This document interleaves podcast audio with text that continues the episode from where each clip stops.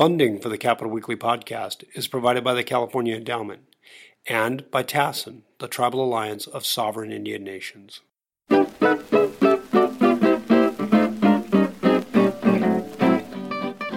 Welcome to Capital, the regular Capital Weekly podcast. I'm John Howard, and I'm joined by Tim Foster. Hello. And our special guest today is Joe Barr, the Director of Content. There's a title I always wanted to have Director of Content at Capital Public Radio, uh, a station I listen to all the time, especially for the classical music. Don't tell your news staff that, but the classical music I really love, and I listen to it in the mornings and in the afternoons and all through the weekends and uh, I really like it. Joe, thank you very much for coming. Welcome. I'm happy to be here. Thanks for having me.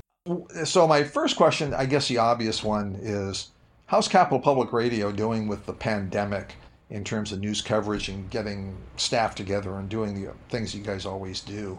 How's it working out? You know, it's it's been a really extraordinary time. Obviously, it's been difficult for everybody for all the obvious reasons. Uh, but we, um, when the pandemic hit, um, we made a very quick, and I'm, I'm still kind of awestruck by how quickly it happened, a, a quick transition to people working remotely. Um, most of our work is, uh, is now remote. We have a few people who are here at the station. In fact, I'm here. Um, but the reporters, editors, digital folks, everybody who, uh, the continuity folks, those are the people who record the breaks that you hear throughout the day.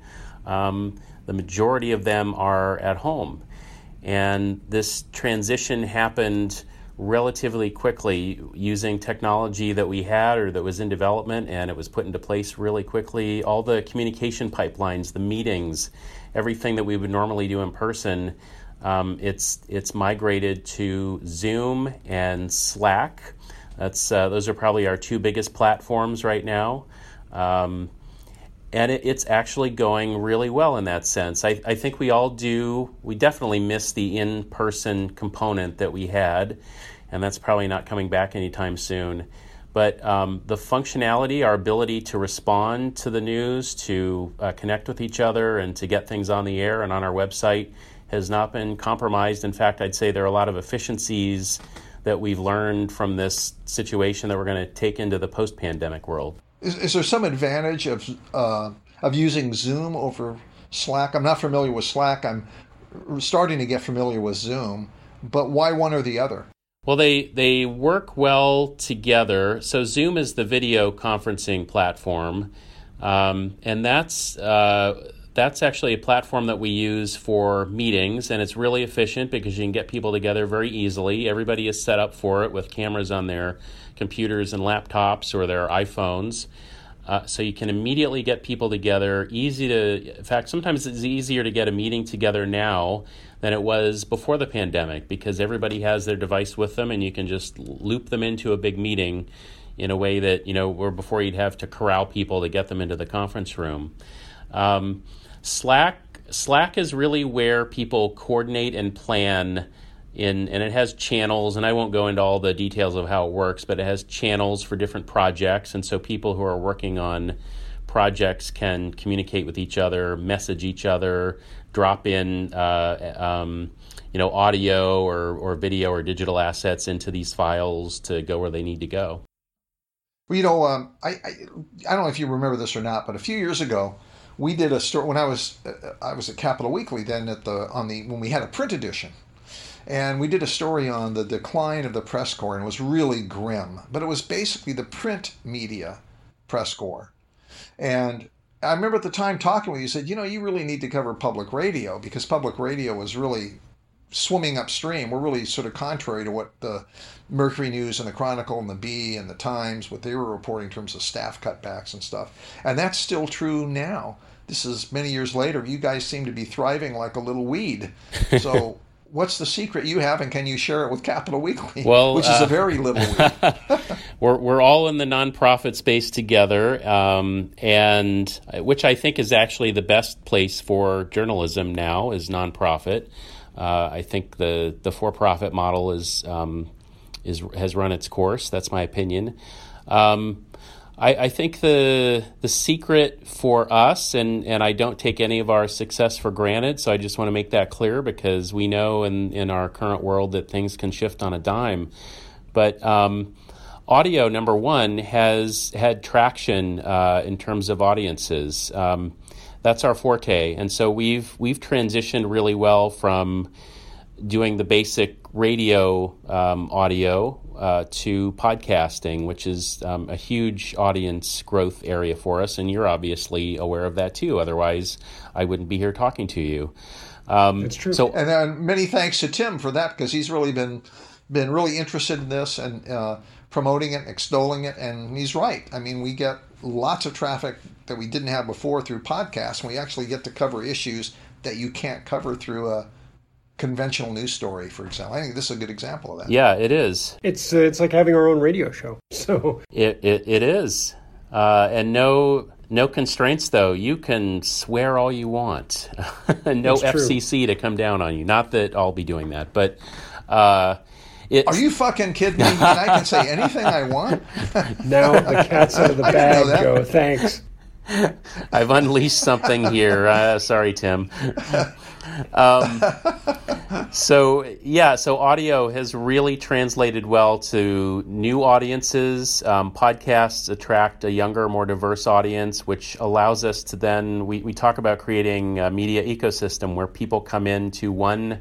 Um, platform that we have. Maybe they're going to listen to radio, but we're going to drive them to our website to things like PolitiFact, or they come in for a podcast, and we're going to drive them to our radio um, shows and other programming um, we just want to keep them uh, in our ecosystem. And so that audio is still core to what we do. And so that's been a big part of our success. And, and being clear about that, I, I think one of the big takeaways that I had from the Great Recession, uh, as I watched other media outlets at that time, um, my goal then, and it's even more so now, is that we stay the course in who and what we are. We don't give up the core of what public radio is and, and the kind of journalism we do, we stick to our guns. And what I saw in a lot of other media outlets, um, print and broadcast, uh, was they would give up in, in the name of cost cutting and expediency, they would give up the, the core things that made them unique, their differentiators, the things that audiences wanted. And, and then they lost their audience and they lost their, their leverage to bring people in. And so, our big thing, even now, is that we're sticking to our guns. In fact, we're going to double down on the things that make us, uh, the, that the appeal that we have to our audience, and then um, trying to, to um, leverage that into new audiences. And public radio has a, tends to skew older, our audience, and whiter, and uh, we want to make it younger and less white, and we're making headway um, in that respect. So that's you know it's Well, you know, as a as a follower of. Uh, as a follower of, of your classical music programs on Capital Public Radio, I listen to. Speaking them, of older and whiter, maybe not religiously. I know. Older and whiter kind of made me think of this. So I listen to them all the time. And um, I remember we talked about this once before that uh, I, I, told you how much I liked him, and you mentioned at the uh, at that time that the age it was definitely older and wider, and I think the average the average age, and I think was sixty eight. Yeah. And at the time you told me that, guess what I was? I was 68, and I thought I fit right in the demographic. And that and, was uh, about 15 I, years but, ago, so you're around 80 now, right? Is that was? Yeah. Mm-hmm. That's right. I'm 81 right now, so you know. Um, but I, I really did like it. And there was a time there where I was going to complain bitterly if I heard one more um, Sir Neville Marriner and St. Martin Academy of the Fields, I was going to go crazy. You know, it's like Niagara Falls. I was going to go crazy and storm up to the station, but you changed the programming and made it a lot more diversified. I mean, I think. And there are things like movie scores in there. The last week, I think it was, you had um, Leonard Bernstein's score from On the Waterfront which was just spectacular, I thought. Anyway, and I know this isn't the news programming, which takes up a larger share of what you well, I, do, I oversee great, I oversee you know? the music programming too, and I appreciate hearing that because we changed our strategy with it, and to and everything you mentioned is part of the strategy of growing the audience. It's not just about playing dead dead white guys. There are a lot of modern classical musicians, people of color who are producing great classical music people Yes, who uh, younger people who listen to classical music they just don't know that's what it is when they listen to movie scores or video game scores that's that's classical music um, Yes, this morning. Yeah. this morning had Nintendo. Yes. A score from the. You have to be kidding me. I didn't even know they had a musical score from Nintendo. I thought that was great. so our and I don't even like Nintendo. that's but our music was that's good. our strategy is to really grow it in that way. Uh, there is that's been one of the most exciting things for me. I love the news programming because that's my initial background, but um, I also have a musical background, and to to be able to grow the audience for classical music and for jazz, and to actually harness the news audience to do that has been one of the really fun things. So we're doing a lot of promotion of our classical music on the news station and that's we've seen growth as a result of that because we can talk about music as a respite from everything that's happening and as long as they're staying with cap radio they may go over to our music side that's great they're staying in the family leave the news side we, we even say in some of our promos maybe you need a break that's fine go check out our classical music and relax and the news will be there when you come back and we've seen a lot of success with that cross promotion Uh-huh. Yeah. Tim, did you have something? Did I cut you off earlier? Yeah, I'm, I'm just curious. Can you, Joe, can you talk about the way that those two stations, because they're separate stations with separate uh, call numbers or call letters, the whole deal. How do those interact? I mean, and how did that all come to be? Well, we made a when my position was created about this was like six years ago, I think, which is chief content officer is my title, and it was uh, out of the desire to unify our programming because we had the news and music formats, but they were totally separate. Um, the two didn't talk. There wasn't any kind of unified strategy or anything that kind of harnessed a, a larger mission. Um, and uh, but we realized that for both of them, they needed to connect with each other for audience service, but also efficiencies um, in using our resources better. So we made some big changes, brought the two under one department, the content department, which I oversee. And the, the goal really was to see how much we could uh, keep the formats, um, enhance their own unique uh, goals, um, and yet where are the areas where there's crossover. And so one of the big things that we did out of the gate was to just connect the two staffs, have them work together. So we've even we paired up our morning edition anchor Steve Milne with our uh, morning classical host Kevin Doherty, and they produced a story together.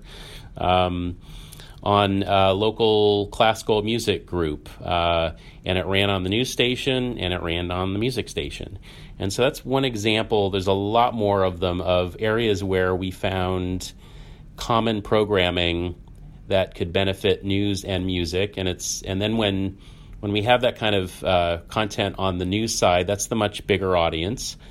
But it lets people know we have a music station, and we've been able to grow the music audience by highlighting it on the music station. So you produce your own content. You you know you play the music. You have your shows like Insight and other things, but then you also have content that is coming from either from NPR directly or from other NPR affiliates. Yeah. And it, that was something when I was younger and I first started listening to you know public radio. I did not realize that a lot of these shows that I was listening to were actually coming from, say, Philadelphia or, uh, you know, the Bay Area or something like that. Can you talk a little bit about that? About how you how you decide what you're going to run, and maybe are there examples of something where you you tried something that didn't work, or you tried something that you were were wondering if it worked and really did? That whole thing is fascinating to me. This sort of the syndication of public radio is really interesting. Yeah, well, it's a it's a patchwork of shows that come from different sources. NPR is one of the big ones, and that's Morning Edition and All Things Considered, Fresh Air. That's also NPR, um, and and a number of other shows. And then there there are other production houses where where we get um, our programming. I think. Um, in terms of how we think of it, we actually went through a, a schedule change on our news station uh, over the last four months. We made some significant changes on the weekends. And part of how we think about it is what does the audience need in certain moments. And one of the shifts that we started to see on weekends, where we had a mixture of news and music programming uh, and, and some other kinds of storytelling shows, was that people actually want to get away from the news on the weekend, but they want to feel like they're in touch. And so we did a whole shift with our weekend programming to go to storytelling shows or you know shows like um, This American Life. We've got a new one called uh, uh, with Sam Sanders called It's Been a Minute. Uh, we added, um, I'd have to go to our schedule actually. We added a whole bunch of new shows. Uh, the Moth, which oh, is yeah, a storytelling show.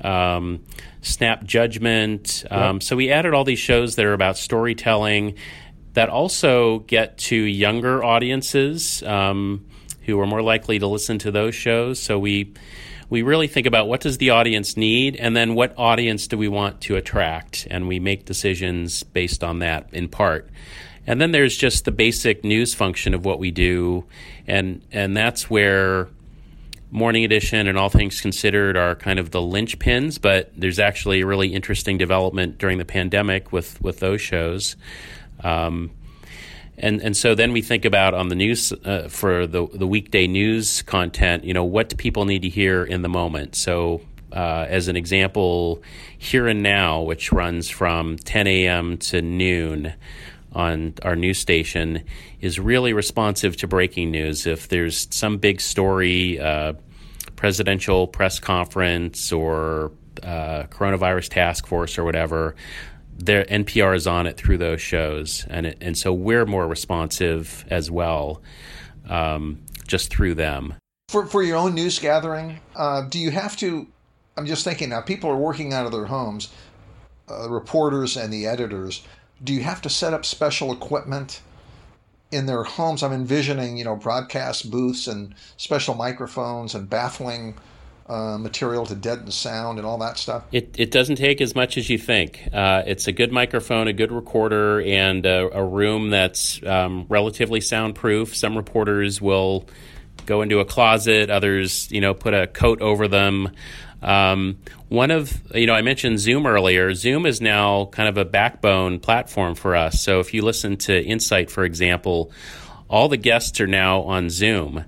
And so it's essentially a video conference call. The sound quality is um, studio quality with Zoom.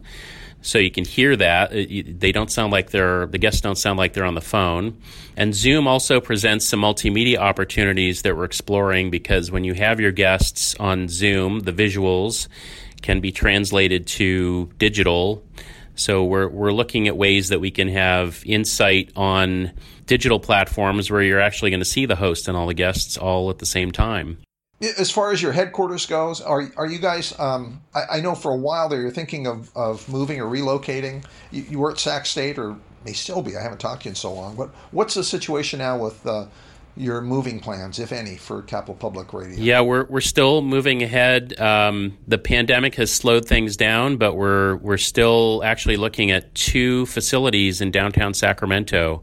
One is going to be a, a really large uh, engagement center um, that is we're uh, going to start construction probably in the next few weeks actually um, that'll be on 8th and j uh, and that's going to be a convening center because um, our assumption is by the time it's done in about a year, a year and a half, that people will be able to start coming back together. But it's also going to be completely multimedia, so the any event we have there can also be a virtual event. Um, and then we'll have our main. You sure you don't want to move in with Capital Weekly? I mean, we, we, have a little bit of space. If you've got a closet no, for nobody us, ever perhaps. takes me up on that. um, so that that's coming along. It's going to be a really significant location for just being that kind of nexus in the community, not only for news but for music and the arts, and bringing makers together and uh, and artists and having important conversations. We really want that to be what happens in in the facility. Uh, so to clarify, would that a, be uh, yeah. would your Sac State facility still exist, or would you be leaving that facility to come down to the J Street one? We will be leaving it. And oh, then okay. Sac State um, actually needs the space, so they're happy to take it over from us. Um, so it's working out for everybody. Uh, and then our, our main the the main facility is going to be at another location that um, is a little bit more behind in terms of the process, but it's within a block of the um, 8th and J location. I, I don't think I can say exactly where it is yet since there are some things that aren't finalized, but it'll be very nearby. And that's that's where our would that be for the newsroom? That would be for that'd be for everybody. That's uh, news, music, oh, okay. um, administrative would all be in this other building. Our studios. We're looking at some collaborative uh, efforts to bring others into that space with us um, for some larger projects. Um, and so that'll be a significant location just in terms of being a media center. It'll be fully connected to the convening space, which will also be a big studio essentially. So we'll be able to do full productions and broadcast from both facilities. So it's really we'll have a and big you're presence. About two or three. It's close to the Capitol too. It's yes, two or three blocks from the Capitol. Exactly, general area. So yeah, yeah, yeah. Um, uh, does it matter? Uh, proximity to the Capitol used to matter a lot, at least to me. Uh, I was at Associated Press, as you know, for many years, and being one block away from the Capitol was kind of a big deal. During the digital age, especially during the pandemic era, being that close to the Capitol isn't that big a deal. And a lot happens in state government that has no connection, I mean, no physical connection to the Capitol. It happens all over the place. Do, does being near the Capitol, is that a big advantage for you, do you think? I think it's an advantage. And, I, and that was, that's always been on our mind in terms of, uh, you know, one of our essential beats is covering the Capitol, and we never wanted to get too far away from it. I mean, that wasn't the only reason why we located where we did. We just think having a presence in that place in a significant location in downtown Sacramento, the visibility, the ease of access, everything that comes along with that was worth it. But uh, it's near, the, it's relatively near the Capitol, and we think we that's where we should be. So, looking ahead um, to the end of the year, what are the big stories you think you guys are going to be on as we go to where are we September now? October November December obviously the elections are coming up. Um, you see a lot going on right now for for Capital Radio news wise oh yeah. It, this is just I mean the amount of things that our team is working on uh, I mean we've got our newsroom now I think we're up to about 35 people our whole content department because the music team wow. feeds the news department. They do stories for the newsroom, but so we're at about forty five people in our content Whoa. department. Now, you know, the so. Bee said just the other day talking about them moving from Twenty First and Q that they had fifty journalists. Yeah, and if you've got forty five, you're almost as big as the bee. Did you ever think that day would come? No, I, I'm still stunned by that. uh, and um, it, it is pretty amazing. I mean, and we don't ever we don't have designs to become as big as the bee was in its heyday. We think that we're gonna sure we're gonna do our work that will hopefully complement what they do, uh, maybe in, even fill some of the gaps that as the bee you know contracts, which hopefully they're not going to continue to do that. But it's a tough road ahead. But you know we're we're kind of watching that environment and just seeing what we can do to serve the community. So. Um, and part of that is just kind of getting back to what are we doing up to the end of the year. I mean, this is one of the most extraordinary times, probably the biggest news cycles in our lifetimes for all of us. Um, so there's obviously the pandemic has been a big part of what we've been doing all along. Uh, and then the, the post George Floyd, um, you know, the civil unrest and, and all those conversations that are happening, that's still part and parcel of what we're doing. Um, and then the election, of course. So we just think our one of our core functions is providing people with essential information about the election, and then looking at this election not just as an election day or election night, but election week and beyond. And what do we need to be doing when this may be a really significant time of uncertainty for people, and how can we be responsive to them on the radio and on social media, our digital platforms, to really be connected to them, to be answering questions, to be providing facts. Um, our PolitiFact unit is, we've actually partnered with Facebook, so we're one of the third party fact checkers for Facebook, and so we're, we're fact checking. You have your work cut out for election. Uh, say that again? Said so you have your work cut out for you. We do. Uh, it's it, but it's really been uh, a gratifying job to just to be able to nail, knock down some of this stuff, um, and to play a role. It's like a fire hose of misinformation, oh, and unbelievable. You know, we have no no uh, you know compunction about the idea that we're not knocking it all down. There's just so much of it, but we're doing our part, and so we think that's an important role for us is to to combat misinformation on Facebook and Instagram, and and so we're partnered with them, but it really just means we we fact check and and they remove the items or flag the items, and they have no editorial control over what we do. So it's worked out pretty well. Um, and then, you know, the last thing is the wildfires. Uh, I think some of the biggest, oh, yeah. the biggest digital growth that we've seen uh, is with the wildfire coverage, and it's across rural California. Um, people are have have been coming to our website in record numbers to get that information. Um, so we've really beefed up our uh, our digital wildfire coverage and added resources there, and that's been quite successful. So there's no shortage of things. Are they coming to look at news updates, or are they coming to other programming? Uh, it, the the primary draw is we developed a, a wildfire map and blog that gives people immediate resources on you know where are the fires, what are the boundaries, what are the evacuations, where are the evacuation centers so it's all it's like one stop shop information for somebody who needs to get it right then and there. And then and then there are the stories and there's everything else that goes along with it that they will stick around for. So we, we see them migrating to the other content. But they're coming for just the down low on what the heck is happening right now. You know, can you actually talk about your your coverage area? I, I know you have partnerships with other stations in other parts of the state that, that broadcast your programming. How how many people listen to Capital Public Radio? Uh, you know, I would say the news, your news uh, side. How many people are listening to that on a regular basis? Well, if you look at on a weekly basis for Cap Radio news in our in the Cap Radio listening area, which is our um, four news stations uh, in Northern California and Western Nevada, that's about we have about a quarter million listeners a week. Um, Beyond that, we distribute uh, content to almost every, actually, pretty much every public radio station in California, um, from KQED to KPBS in San Diego, and two stations in Los Angeles, and a lot of smaller ones in between. And that's about uh, the totality, if you total up the audience for all of those stations, it's about 3 million a week hmm. um, for our other content. Wow. Um, so it's yeah, we're we're we're a statewide organization in a lot of ways, and then we have lots of partnerships that um, we have a partnership. Uh, it's actually called the California Newsroom, and that's with KQED, KPCC uh, in Los Angeles, KCRW in Los Angeles, um, and KPBS in San Diego.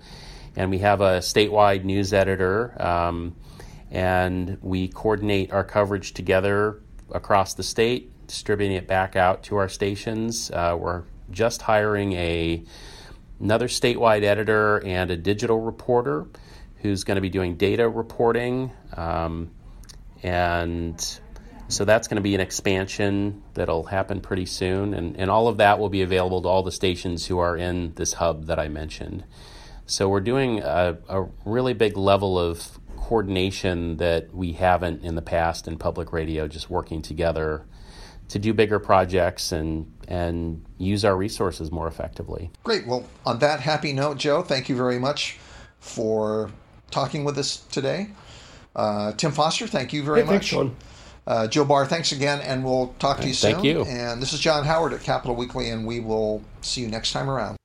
The Capital Weekly podcast is supported by TASIN, the Tribal Alliance of Sovereign Indian Nations. Thank you very much.